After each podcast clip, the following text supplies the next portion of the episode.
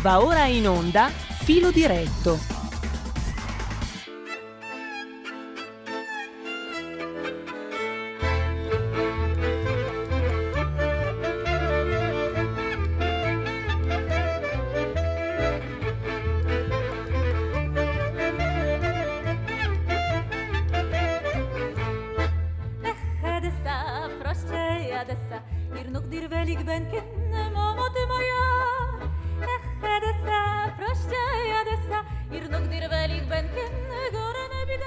mancava questa sigla, questo brano che per troppe settimane non ho ascoltato qui su questa radio eh, personalmente e mm, che riassume perfettamente anche una parte corposa del libro Nel cuore di Odessa, l'orgoglio di una città al centro della storia, scritto da Ugo Poletti per Rizzoli, del quale parleremo più dettagliatamente in un'altra occasione e poi spiegheremo anche perché, secondo me, lo chiedo anche al suo autore che abbiamo in collegamento con noi e che torno a salutare. Buongiorno a Ugo Poletti, direttore di Odessa Journal da Odessa. Buongiorno direttore. Buongiorno, ben ritrovato dopo le vacanze, almeno per chi le ha fatte. Eh sì, sì, quest'anno non mi sono fatto mancare niente. Poi nel frattempo è caduto il governo, è successo di tutto in questo luglio, quindi Adesso abbiamo la possibilità di seguire da vicino anche le nostre vicende domestiche. Mm, però dicevo, questa canzone secondo me, questo brano musicale, molto bello tra l'altro, eh, certamente riassume un, una, una, parte dello spirito della città e anche di ciò che tu racconti nel tuo libro, direttore, del quale parleremo un'altra volta. Però eh, è estremamente affascinante la lettura di questo libro perché si legge d'un fiato, come si suol dire, ma questo non significa che sia un, un libro superficiale, anzi ci conduce in profondità in una serie di questioni che riguardano Odessa e l'Ucraina. E dico anche Odessa e l'Ucraina perché sono due cose abbastanza diverse, Odessa e l'Ucraina. Per molti versi Odessa rispecchia l'Ucraina, per molti altri no, perché è una città che ha un suo status particolare, lo ha sempre avuto fin da quando è nata, è una città anche giovane tra l'altro, ma cosmopolita, variegata, controcorrente, mh, mm, un po' alternativa, un po' bohemienne per moltissimi versi e come dire dove lo spirito della libertà eh, vive piuttosto intensamente, no? ha sempre vissuto piuttosto intensamente. E mm, la mm, cultura e la radice ebraica di questa città sono ancora oggi forti, se non nei numeri magari come in passato, certamente nel lascito culturale e direi anche in senso lato politico, cioè una certa visione del mondo e delle cose. No?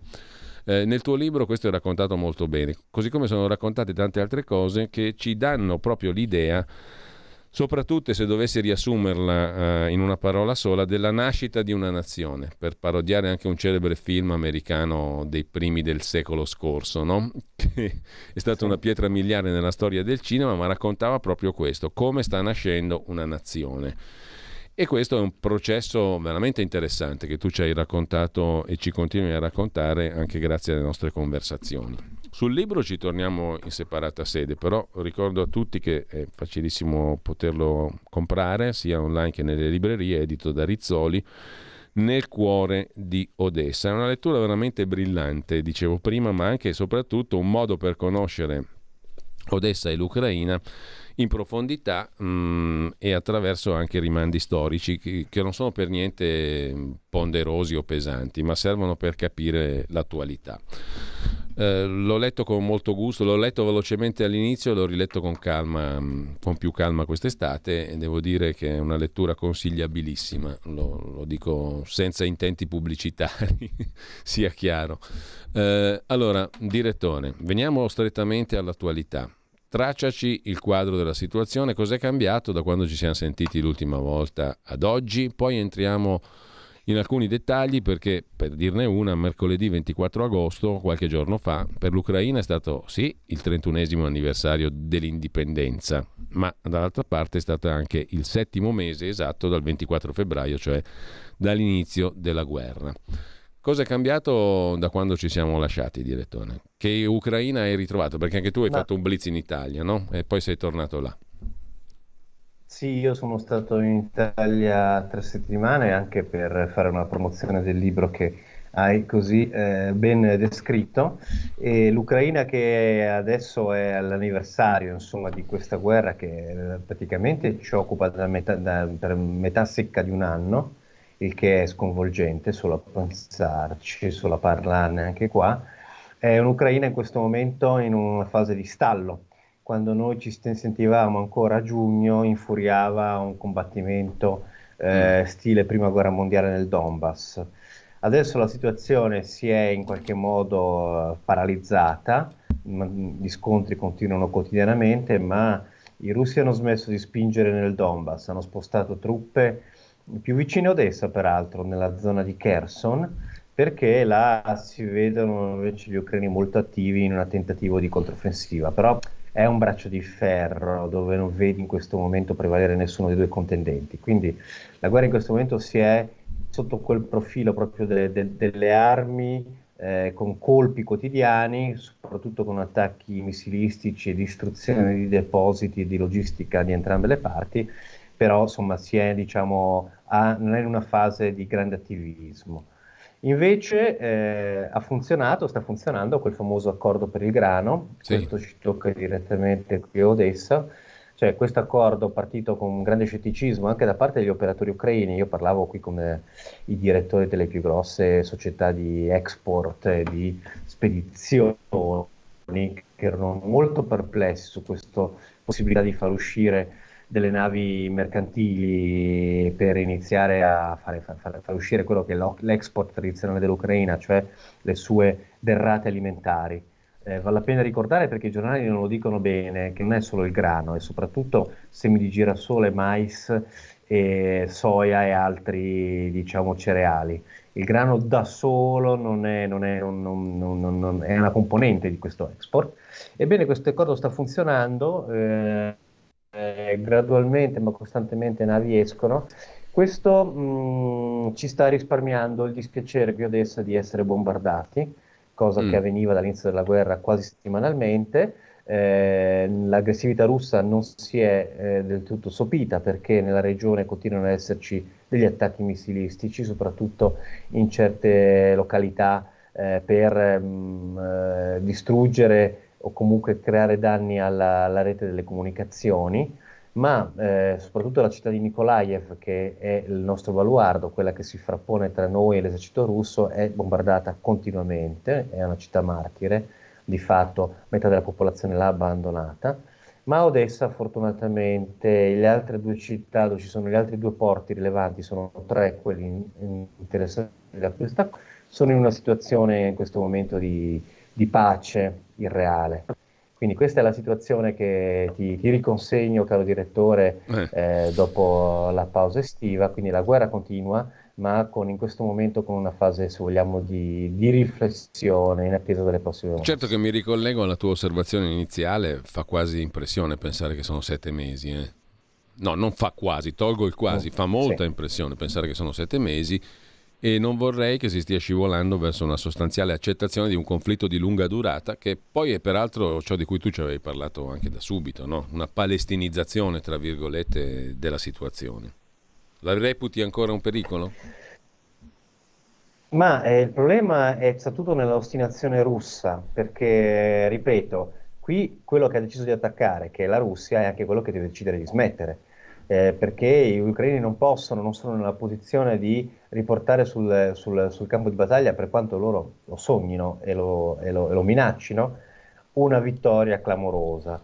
Diciamo che in questo momento, grazie al, al generoso supporto dei paesi europei, ma soprattutto dell'America, adesso gli ucraini sono riusciti a fermarli i russi, i russi non riescono più ad avanzare perché quel gap, quella, quel vantaggio che avevano soprattutto in artiglieria, si sta poco alla volta riducendo e questo quindi il difensore riesce a difendersi in maniera più efficace. Però sono i russi che devono decidere cosa vogliono fare, perché i russi da un certo punto di vista, eh, punto di vista finanziario, eh, possono ancora andare avanti per qualche anno volendo. In fondo il gas, per quanto gli, gli europei vogliono eh, ridurlo, però sarà ancora eh, inevitabile eh, le forniture non possono essere spente domani, andranno avanti chi fa previsioni per due anni, i russi continueranno ad avere soldi da poter investire in questa guerra.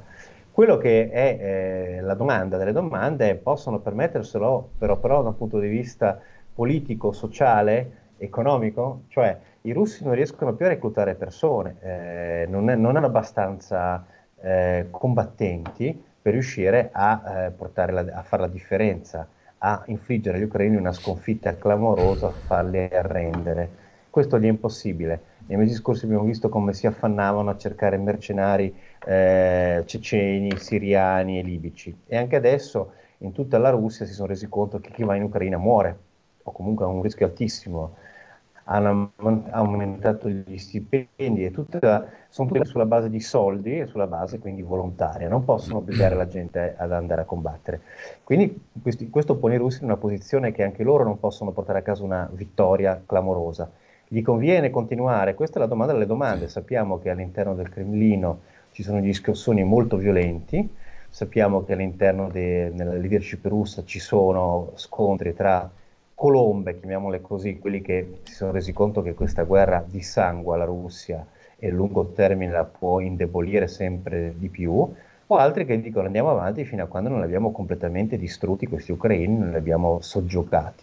Ecco, eh, tutte queste variabili rendono imprevedibile il futuro. Eh, se fossimo di fronte a contendenti ragionevoli, la finirebbero da qui a pochi sì. mesi ma l'ostinazione eh, fa parte del temperamento. Ecco, slavo. direttore, ci sono diversi spunti per la nostra conversazione di stamani, uno dei quali, senza dubbio, non so se l'hai già vista, è l'intervista sul Corriere della Sera al sindaco della tua città, sì. Gennady Trukhanov. Sì. Eh? Ci torniamo subito sopra, però sì. prima volevo chiederti conto di ciò che più di un osservatore ha messo in luce in relazione agli ultimi sviluppi, cioè eh, una delle novità più recenti dell'ultima parte di questo conflitto è l'inizio degli attacchi ucraini alla Crimea, hm? mm, che nel 2014 era stata occupata e sostanzialmente sì. annessa dalla Russia. Sì.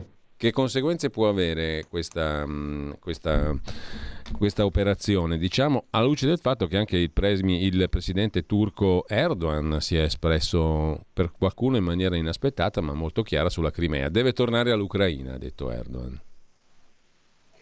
Sì, eh, vabbè, le, le, affermazioni di Erdogan sono sempre da analizzare sotto diversi aspetti perché, come l'abbiamo definito anche in questa trasmissione, eh, Erdogan... Sì eh, balla eh, o gioca a diversi tavoli. Eh, certamente sappiamo che ehm, i turchi hanno una paura, una FIFA blu, usiamo un'espressione molto, molto istituzionale, ha paura eh, di vedere la Russia diventare egemone nel Mar Nero. Ai, ai, turchi non conviene, ai turchi non conviene avere una Russia così forte e così potente. Nell'ipotesi in cui la Russia conquistasse mm. eh, Odessa, eh, conquistasse tutte le sponde eh, del, sul Mar Nero dell'Ucraina e quindi loro sono contrari a questo emergere di una potenza forte vicino a casa. Questa è una regola un, proprio geopolitica che tutti gli stati cercano di scongiurare, di avere dei vicini troppo forti. È meglio che il Mar Nero sia una specie di consorzio dove eh, operano diversi, così la Turchia non viene messa in minoranza secca. Per quanto riguarda invece eh, diciamo, questi bombardamenti in Crimea, è molto interessante questo aspetto. Beh, innanzitutto eh, gli ucraini nell'ultimo mese hanno iniziato a bombardare e a colpire con, più, con precisione chirurgica depositi eh, e, ehm, militari e di rifornimenti russi. Questo è, è diciamo, una buona notizia perché significa che i russi sono in difficoltà poi nel rifornire le loro truppe e questo era il, la cosa che si auspicava da queste parti, cioè essere in grado di riuscire a far mancare la benzina all'avversario sostanzialmente.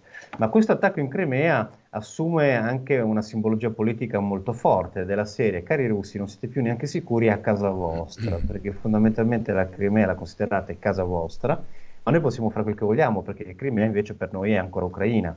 Quindi non potete neanche accusarci di bombardare la Russia, che sarebbe una violazione e sarebbe anche un pretesto politico per i russi per dire ah avete visto ci attaccano. Eh, ma la Crimea era, era, era, ucraina fino a ieri, quindi gli ucraini anche, usano anche una comunicazione che è quasi beffarda nei confronti dei russi, ma di fatto è un, una minaccia molto interessante perché dice, cari russi, adesso siete voi a tiro delle nostre artiglierie, non siete più voi che ci bombardate le nostre case, i nostri villaggi, le nostre stazioni ferroviarie, i nostri ponti, adesso ci tocca a noi con una minaccia che è quella che i russi temono di più e che un bel giorno, oggi non sembra tecnicamente ancora possibile, gli ucraini possono addirittura distruggere quel ponte strategico fondamentale che è il ponte sullo stretto di Kerch che eh, collega la Crimea al, alla Russia. Se quel ponte saltasse sarebbe un disastro simbolico, logistico, politico, militare su tutti gli, gli aspetti.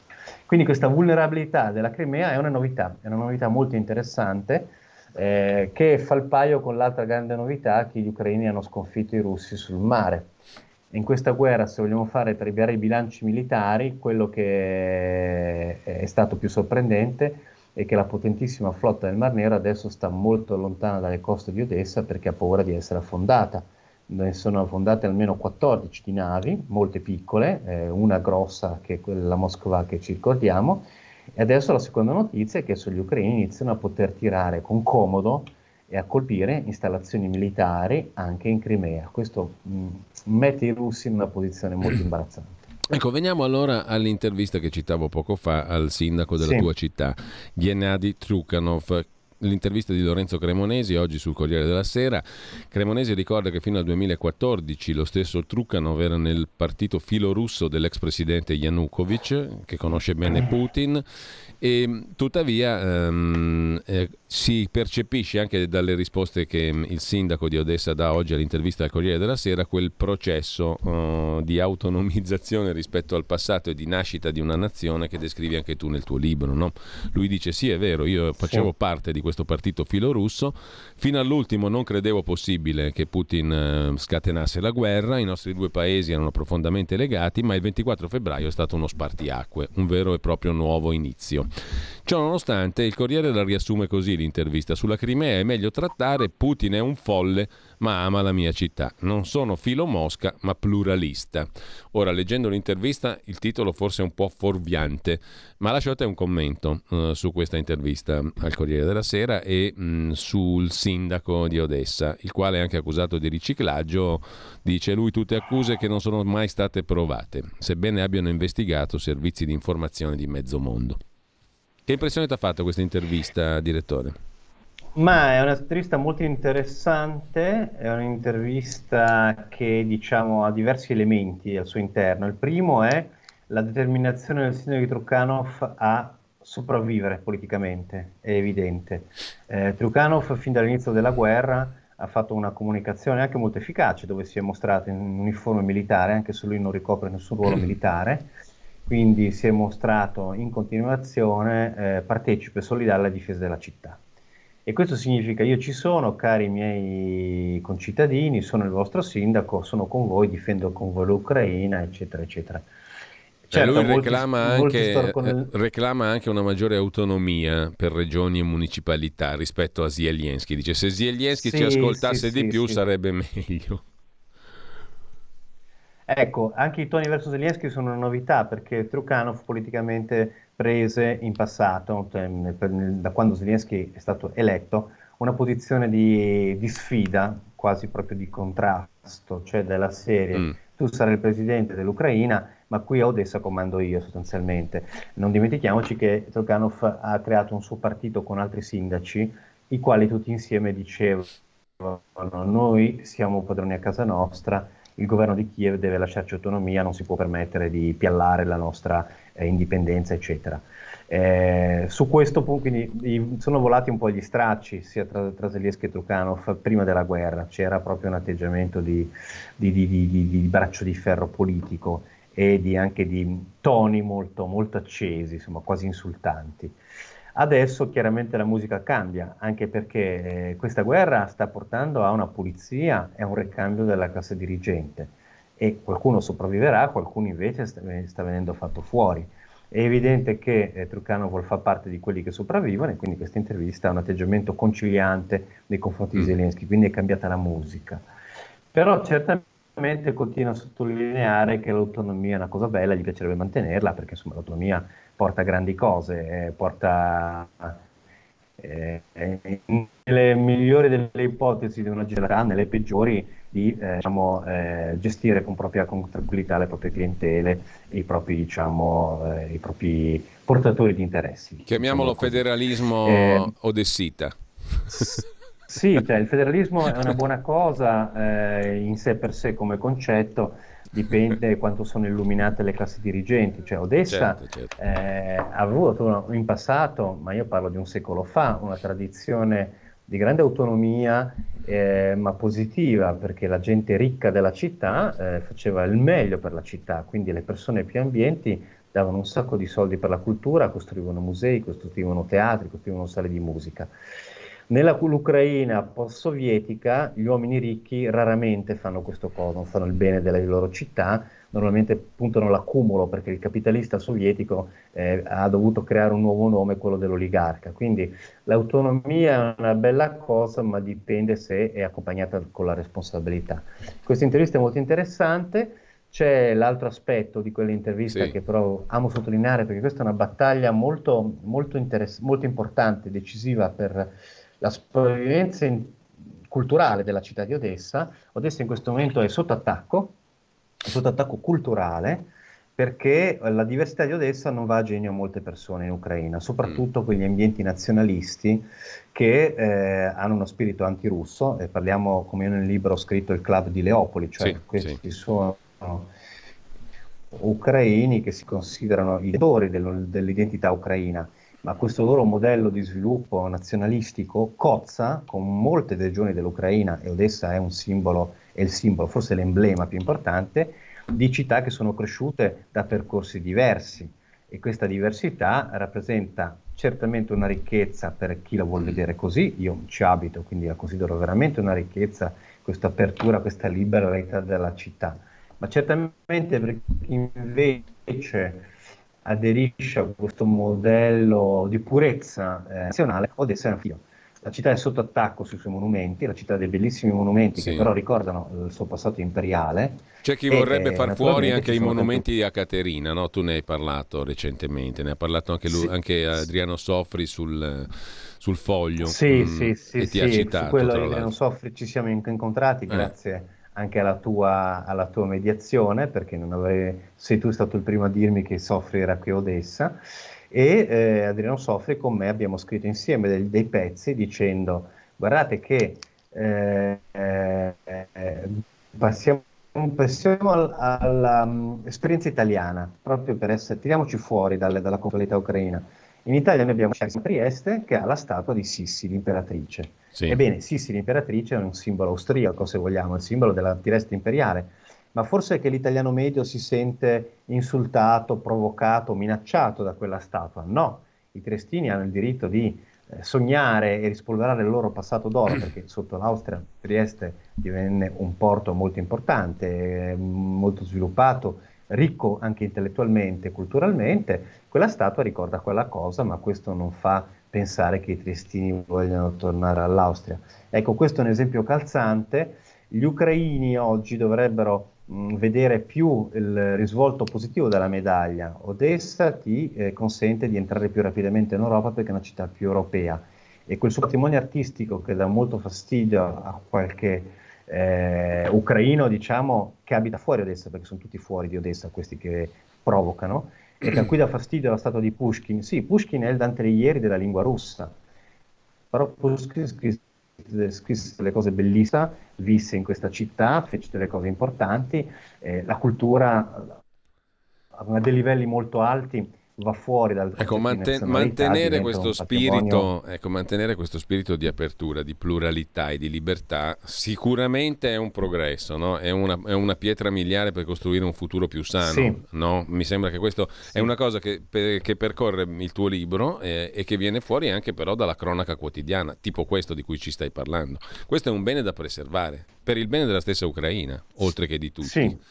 Um, ecco, va, detto, va, detto, che la guerra purtroppo porta estremismi, certo, la guerra accende gli animi ed è molto difficile dire a un popolo che sta vedendo la distruzione da parte dei russi digli sì, ma qualcosa della cultura russa dobbiamo preservarlo. Allora, questo mh, crea delle grosse difficoltà e dei grossi strappi. Sarà più facile quando la guerra finirà riguardare queste cose con più serenità. Allora, abbiamo pochi minuti, ci risentiremo con comodo e con calma, però eh, un tuo giudizio, per quanto sintetico in pochi minuti, su due questioni te lo voglio chiedere. La questione di Zaporizhia, la centrale nucleare, Russia e Ucraina si sono scambiate reciprocamente accuse sui bombardamenti intorno alla centrale nucleare che è la più grande d'Europa.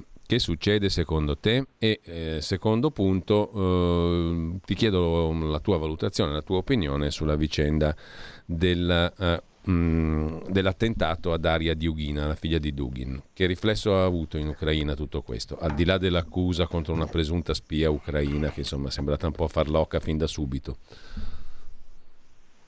Allora, la centrale nucleare, lo dico rapidamente, è una minaccia potenziale, si tratta dei russi, e allo stesso tempo anche una centrale che loro usano come eh, centro logistico loro, dei loro rifornimenti, ci sono nei sotterranei della centrale eh, mezzi e equipaggiamento militare che i russi tengono lì perché sanno benissimo che soltanto un pazzo bombarderebbe quella centrale. Poi ci sono accuse reciproche su chi mm. ha fatto bombardamenti vicini. Eh, questa cosa chiaramente preoccupa tutti, tutti ci ricordiamo di Cernobile, quindi questo è un tema di negoziazione internazionale. Eh, la debella in questa maniera, però tanto adesso sì. che arrivino degli osservatori internazionali a guardare, quindi tutti immaginiamo eh, con buon senso che nessuna delle due parti è pronta a fare un disastro. È vero che gli ucraini sono i più preoccupati, ma oltre alla comunità internazionale anche i russi eh, non penso che si macchierebbero mai di questo, di questo, di questa, di questo gravissimo eh, rischio di avvelenare l'atmosfera mondiale. La Dughina, quello è un tema molto interessante che va analizzato con grande sì. calma. Io ho visto molti blog e molta comunicazione anche in Italia eh, soffiare sul, su ehm, quello che eh, io devo dire, quelle che sono le interpretazioni più banali, eh, più immediate, anche più sempliciotte di quell'attentato. Mm. Eh, purtroppo abbiamo in casa moltissimi opinion maker filorussi, abbiamo in casa moltissimi che prendono la propaganda russa come quella più, quella più interessante perché le, è il, la, il, quello che è fuori mainstream. Cioè tutti noi che parliamo di sì, cose all'occidentale siamo il mainstream, quindi per questi, questa comunicazione alternativa il, mainstream, il fuori mainstream sono proprio i russi, che fa ridere questa cosa qua. Allora, la morte di quella ragazza, secondo me, è all'interno di uno scenario di intrigo internazionale che va seguito con molta attenzione, perché innanzitutto chi pensa che siano stati gli ucraini dovrebbe riflettere su chi ha da perdere e chi ha da guadagnare su un attentato del genere.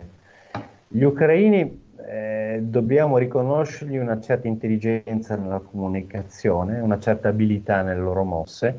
Gli ucraini non avrebbero mai fatto questo errore stupido di uccidere un esponente della comunicazione della propaganda russa prendendosi una colpa che andrebbe a minare la loro immagine internazionale. Allora, se l'avessero veramente fatto gli ucraini, eh, questa cosa qui sarebbe eh, grave e sarebbe, diciamo, ehm, segno anche di poca lungimiranza e stupidità. Sì. Mentre invece eh, è molto più probabile che questa povera ragazza sia all'interno di dei sussulti violentissimi della società russa, perché all'interno della leadership russa ci sono delle battaglie tra estremisti che vogliono che questa guerra continui e diventi stile ceceno e quindi eh, lei era un esponente di questa fazione, di questa, eh, addirittura il padre ha mandato delle minacce al governo russo dicendo devi insistere che non stai combattendo, o delle colombe. Quindi questa è una cosa molto, diciamo, eh, molto delicata dove i mandanti potrebbero essere insospettabili. Allora, per il momento io ringrazio... Perdonami un secondo. Sì. Ah, ci dobbiamo lasciare, perfetto. Ne parleremo ancora di questa no, cosa ne riparliamo, ne riparliamo perché mm, sì, io non, non, volevo liquidarla in pochi secondi, però insomma avremo modo di riparlarne con, con calma così come di altre cose. Ci risentiamo a breve e poi vorrei proprio dedicare anche una nostra conversazione segnatamente al tuo libro, perché io mi sono segnato tanti spunti, credo che possano essere utili anche per chi ci ascolta. Eh, ricordo il eh, sito facilmente raggiungibile di odessajournal.com, c'è anche un articolo d'apertura molto interessante, perché l'Ucraina non sarà accettata nella Nato e quale sarà anche una, diciamo così, una convenienza uh, politica o militare tattica ucraina Ucraina tutta questa situazione. Parla Oleg Zdanov, che è un esperto militare, in apertura sul sito del giornale diretto da Ugo Poletti, che ringrazio e che saluto. Grazie direttore, ci sentiamo presto. Grazie a voi. Grazie, buona giornata.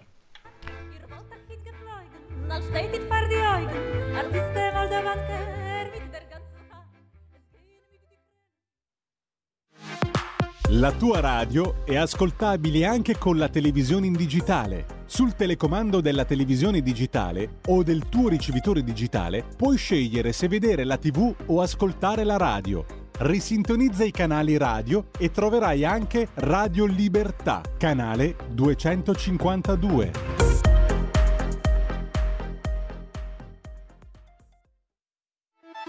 Stai ascoltando Radio Libertà, la tua voce libera, senza filtri né censure, la tua radio.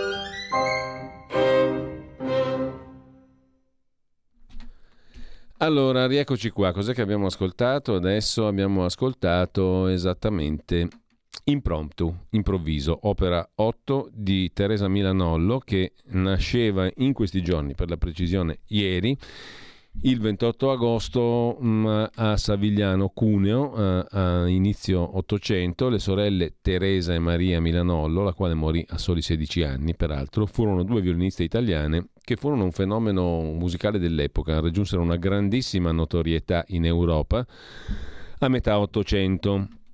Teresa e Maria nacquero in una famiglia numerosa da padre artigiano. Nel 1836 la famiglia si trasferisce in Francia per permettere a Teresa di trovare fortuna, avendo lei dimostrato grande talento artistico nonostante avesse insegnanti poco talentuosi e suonasse con violini di bassa qualità. Muore la sorella a soli 16 anni, lei prosegue per poco e poi si ritira a 30 anni, diventa compositrice e insegnante, è una grande artista che ha lasciato tanto anche alla sua città, Savigliano Cuneo. Qualcuno mi dà del fascista su, sui messaggi di Whatsapp perché ho intervistato perché ho intervistato Ugo Poletti e non la parte russa. Diciamo che le varie parti, ne abbiamo sentite in questa radio Sem- da, non, non, cito Giorgio Bianchi, Francesco Borgonovo, un sacco di ospiti che qui hanno fatto parlare di tutto e di più.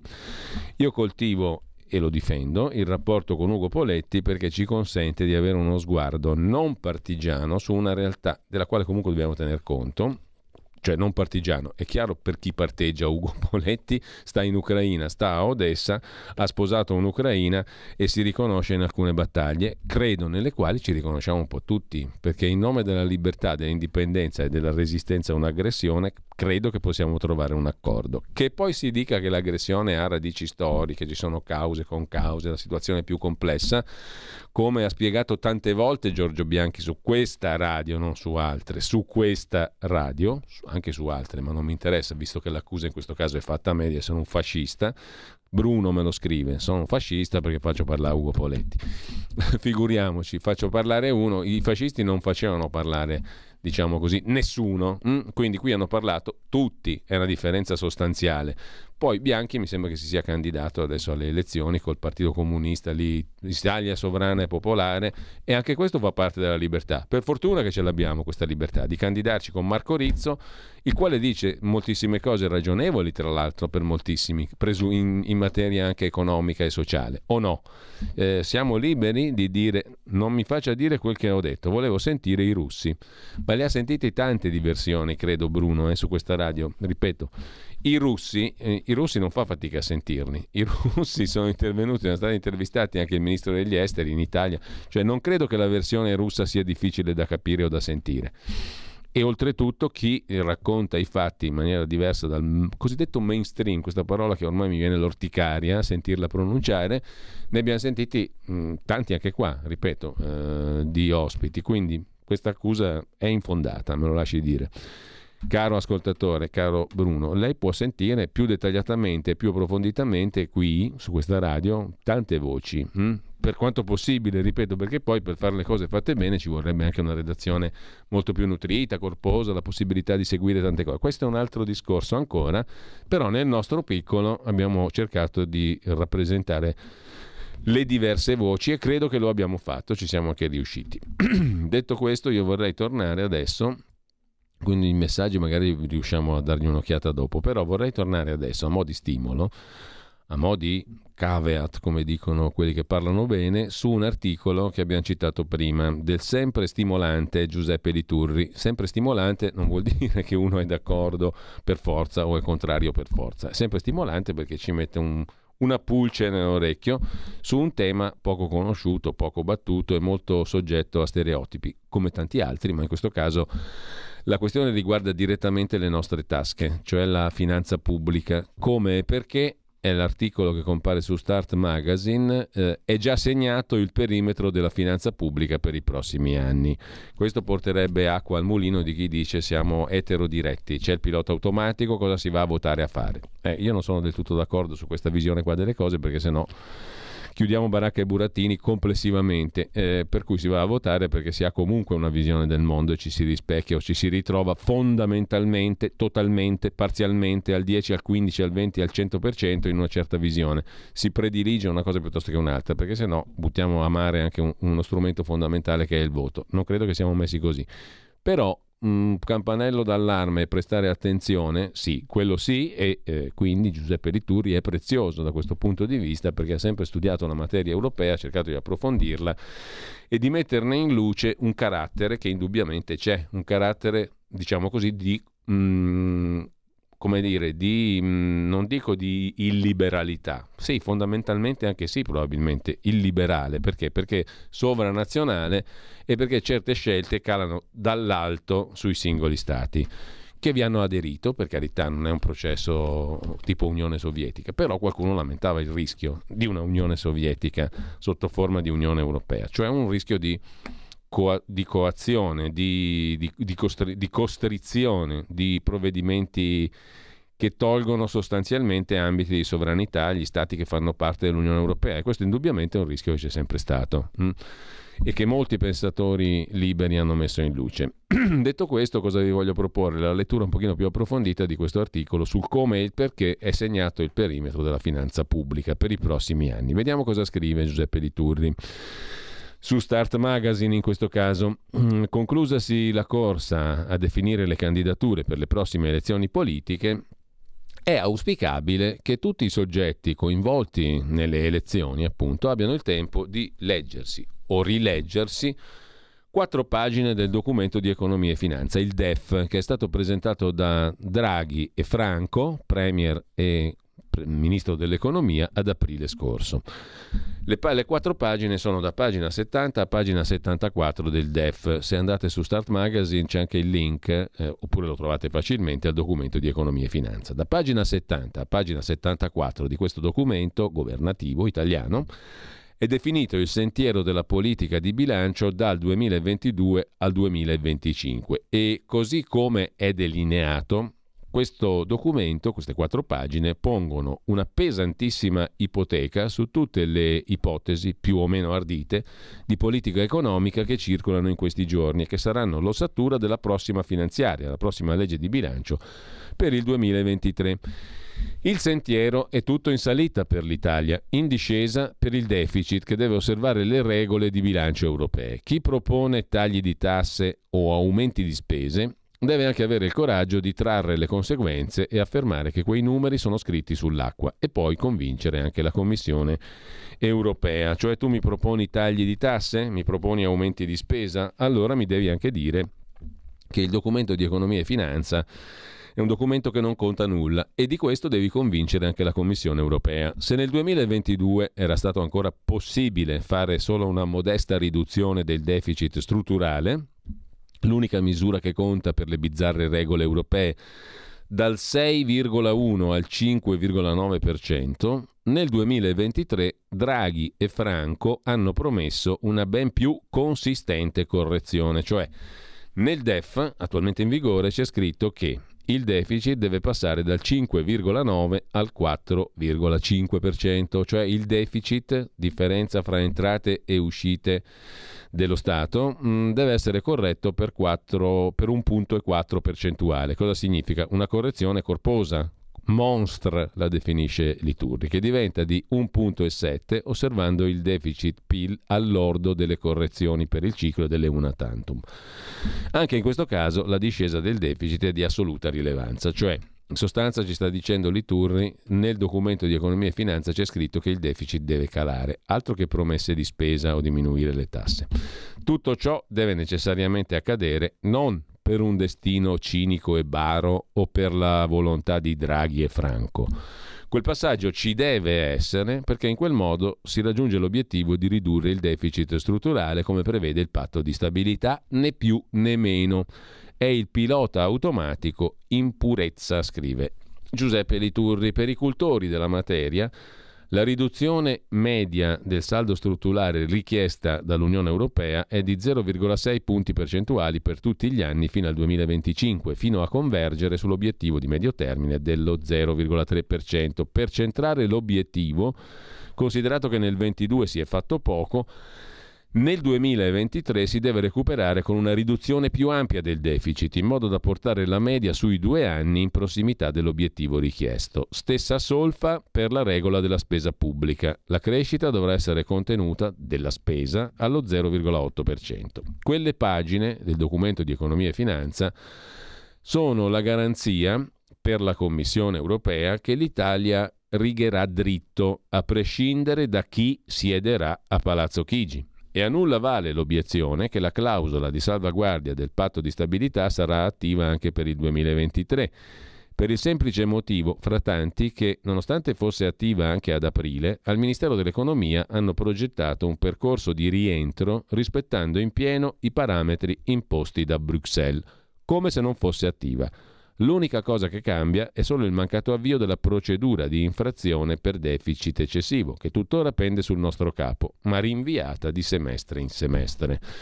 Quindi a ottobre il neo insediato governo dovrà seguire il sentiero tracciato da Draghi e dal ministro dell'economia Franco, perché in caso di politica di bilancio troppo esuberante, cioè tagli tasse o aumento spesa, potrebbe essere solo al riparo dal rischio di procedura di infrazione, ma non da altri pericoli.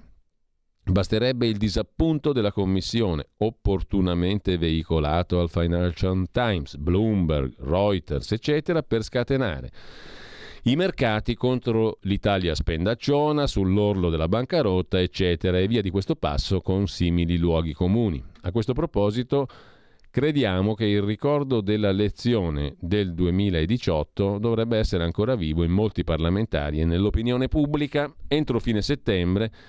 La lezione del 2018 quale sarebbe secondo Liturri? Eh, la lezione del 2018 è quella delle forti vendite per dubbi sulla manovra finanziaria di quell'epoca. Mm? Dovrebbe essere ancora vivo questo ricordo in molti. Entro fine settembre il governo Draghi presenterà la nota di aggiornamento al DEF, al documento di economia e finanza, con i dati che recepiscono la legislazione vigente, quindi senza la parte programmatica che dovrà poi essere il compito, il primo compito del nuovo governo al quale potrebbe essere consentito un minimo spazio di manovra qualora il deficit PIL tendenziale previsto per il 23 si collocasse un poco più in basso rispetto all'obiettivo europeo. Ma questa è un'ipotesi che ha una modesta probabilità di avverarsi. Le prospettive di crescita per il 23 sono così modeste, così basse, che il nuovo governo si troverà costretto per ridurre il deficit strutturale di 1,4 punti percentuali a eseguire tagli di spesa e aumenti di imposte anziché il contrario, come promesso in questi giorni che somigliano tanto al sabato del villaggio di Leopardiana Memoria.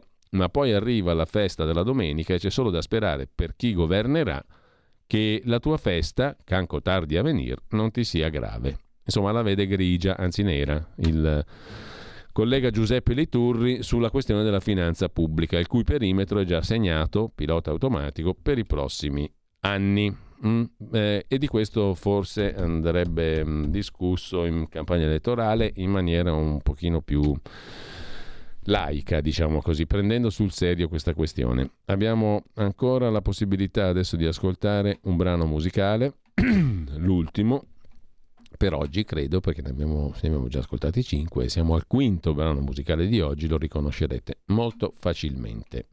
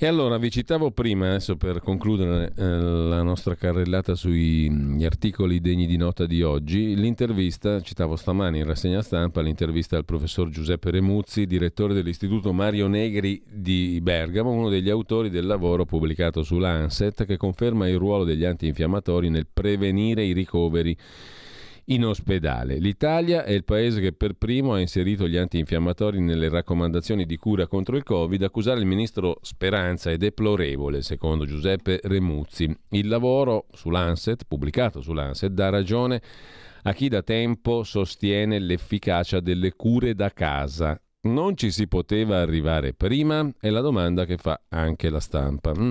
La verità in questi giorni ha battuto su questo tasto il quotidiano di Belpietro. Ebbene, risponde il professor Nemuzzi. La pubblicazione apparsa sull'Anset è una revisione della letteratura prodotta nel mondo in questi anni di Covid su questo argomento. Tutte le ricerche hanno portato allo stesso risultato, un calo considerevole della durata dei sintomi e delle ospedalizzazioni. Questi studi sono diventati letteratura. I medici l'hanno usata per curare dove era possibile i malati di Covid con gli antinfiammatori. Sui social è partito un attacco contro il ministro Speranza. Lo accusano di non aver preso in considerazione terapie alternative come gli antinfiammatori e di aver causato centinaia di migliaia di morti. La cosa peggiore che può capitare ai dati della letteratura scientifica, risponde Remuzzi, è di essere strumentalizzati durante una campagna elettorale. Mettere sotto accusa il ministro Speranza è deplorevole, dice il professor Remuzzi alla stampa. Gli antinfiammatori possono aiutare contro il Covid, però i nostri studi presi in considerazione nella review, tra gli altri, sono robusti ma non ancora definitivi. Non si può pensare che le autorità li usino per dare regole valide in maniera assoluta. In Italia l'atteggiamento del Ministero e dell'AIFA è sempre stato impeccabile. Non c'era evidenza che qualcos'altro funzionasse quando sono stati pubblicati i primi risultati sugli antinfiammatori. Quando invece sono apparse le prime evidenze, l'Italia è stato il primo paese al mondo a introdurre gli antinfiammatori nella cura contro il Covid. Come vanno usati? Se non ci sono sintomi non bisogna fare nulla. Se ci sono sintomi, gli antinfiammatori rappresentano un'alternativa che può evitare che la malattia abbia un decorso grave, ma vanno somministrati subito, altrimenti l'infiammazione va avanti e vanno usati a certe condizioni. Questo lo decide il medico in base alla storia clinica del paziente per evitare effetti collaterali. Se bastano gli antinfiammatori, perché vaccinarsi? È un'altra domanda sui social. Il vaccino, risponde il professor Remuzzi, permette di prevenire la malattia grave indipendentemente dalle varianti del virus che si sono create nel corso del tempo. È il più grande miracolo che la medicina moderna ha messo a disposizione della popolazione. Fare il vaccino non vuol dire non ammalarsi, però se ci si ammala si ha a disposizione la scelta tra antivirali, anticorpi monoclonali e antinfiammatori. Dipende dalla disponibilità di questi strumenti e dalla storia clinica delle persone. È importante però intervenire subito per evitare che l'infiammazione avanzi. Cosa accadrà a settembre? Dobbiamo preoccuparci di una nuova ondata? Si parla molto dell'ultima variante, Centaurus. Nessuno ha certezze, la mia impressione, risponde Remuzzi, è che non produrrà disastri. È una sottovariante di Omicron B2 con la differenza che la gran parte delle persone ormai è immunizzata o per il vaccino oppure per aver già avuto il Covid. Questo non vuol dire che non ci si possa ammalare, ma che non ci si ammala in modo grave. Per quanto riguarda la quarta dose, in base agli studi pubblicati, la quarta dose va fatta a tutte le persone con più di 50 anni. Il vaccino migliore è quello che si trova disponibile, non i nuovi vaccini. I nuovi arriveranno, ma non hanno un grado di copertura poi così diverso da quello dei vaccini tradizionali. Così il professor Giuseppe Remuzzi, direttore dell'Istituto Mario Negri, sulla stampa di Torino, mentre vi segnalo rapidissimamente sul Corriere l'intervista a Muhammad bin Abdul Karim Al Issa. Chi è costui? Costui è il segretario generale della Lega Musulmana Mondiale voce dialogante dell'Arabia Saudita. Chiunque vinca in Italia saprà rispettare noi e le moschee. In Francia parliamo con Le Pen. Noi sauditi i media esagerano. Mentre chiudiamo con eh, il dorso economico, anzi l'inserto economico del lunedì di Repubblica, Repubblica Affari e Finanza. Arriva la recessione, è la poco simpatica previsione per le lancette dell'economia reale che indicano una probabile diminuzione della crescita nei prossimi mesi. Lunghezza e severità della crisi dipenderanno dai comportamenti di aziende, cittadini e autorità. I risparmi accumulati potrebbero attutire il colpo, scrive Repubblica Affari e Finanza. Le lancette dell'economia reale indicano l'arrivo della recessione. Non sarà tanto bello per il prossimo governo gestire tutto questo quadro economico negativo.